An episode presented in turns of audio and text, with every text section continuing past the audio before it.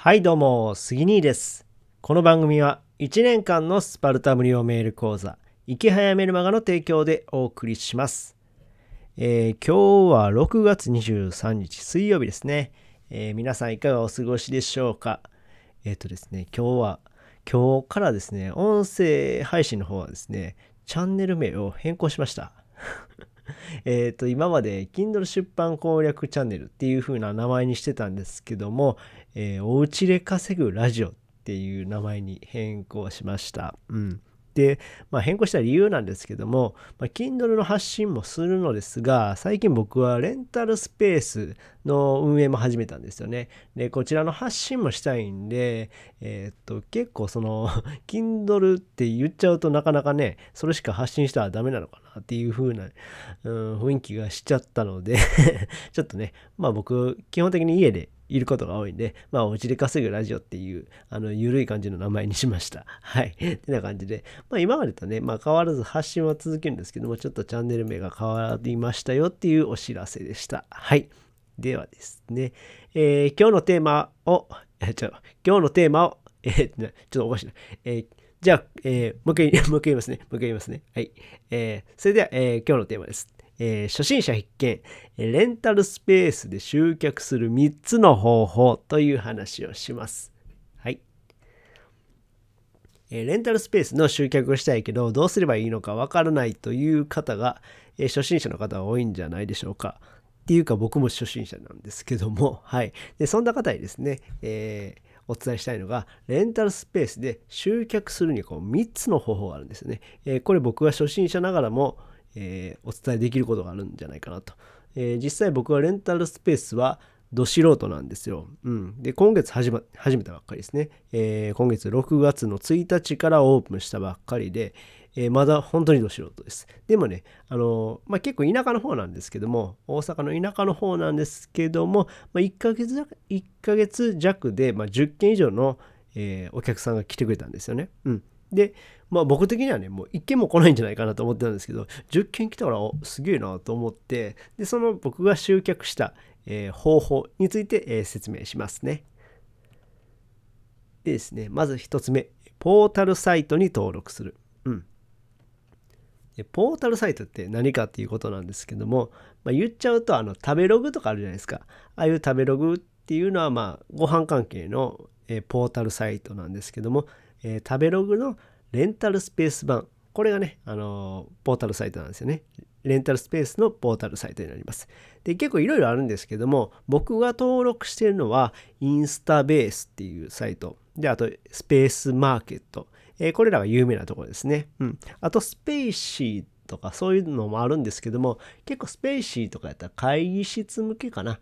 で僕はあのダンスのレンタルスペースなんで、スペーシーで登録してもあまり集客できないかなと思ったんで、今回はしていません。うん。あと、えーレンタルスペースのポータルサイトではないんですけども、駅店とかジモティとか、えーここら辺がですね、僕の地域では結構上位に来てたんで登録しました。うん。で、これらもね、えーいいかなと思います。はい。えーまあ検索で、大体この地域の名前とレンタルスペースで検索してみたら、えー上位に来るので、えーぜひ登録してみてください。うん。えーこういった感じですね。はい。で、あとね、ここら辺のポータルサイトっていうのは全て無料で登録できるんですよね。なので、無料で登録できるんやったらね、これやっとかないと損なんですよね。はい。実際このポータルサイトからの集客ってかなり多いんで、えーぜひ登録しておいてください、えー概要欄にリンクを貼っておきます。はい。ですね、2つ目、えー Google マイビジネスに登録する。うん。で Google マイビジネスっていうのは何かというとですね、まあ、Google のマップサービスなんですよね。うん。あのースマホで見たとき、えーこういうふうに、えーまあ、さっき言ったように、こう自分の地域とか、あとその店舗名、レンタルスペースでもいいけど、レンタルスペースって検索するとですね、え上の方に地図が表示されると思うんですね。これがね、Google マイビジネスっていうサービスなんですよ。うん。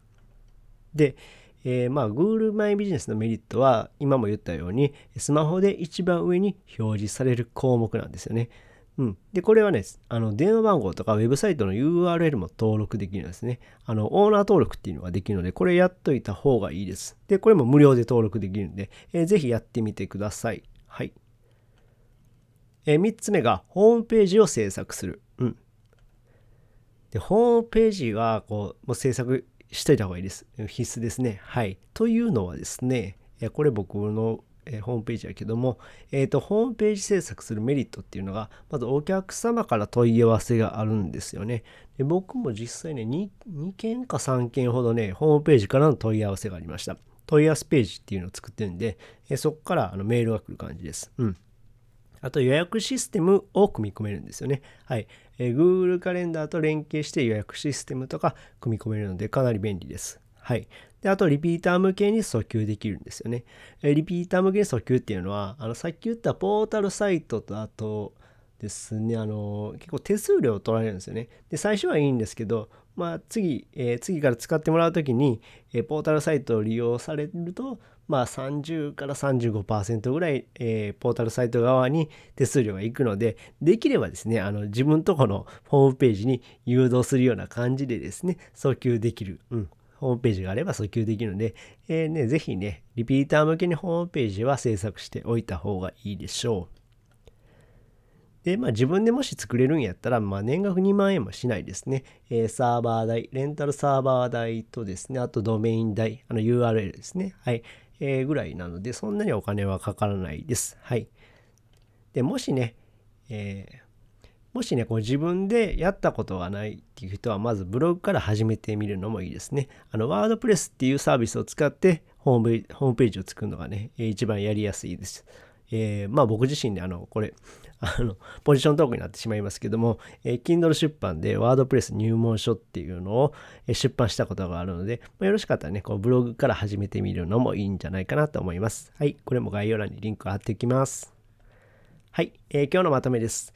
えー、ポータルサイトにまずは無料登録しましょう。そして Google マイビジネスにオーナー登録します。えー、こちら両方とも無料になっているので、えー、無料なのでもやっとかないと損なんで、ぜひ登録しておいてください。はい。あと、ホームページはリピーター向けに最適です。でホームページの運用自体もね、自分自身で作るんやったら年額2万円もかからないのでえ、安く済みます。えもちろん作るのはね、あの難しい部分もあるかもしれないですけども、まあ、まずはブログからチャレンジするのもありかなというふうな感じです。はい。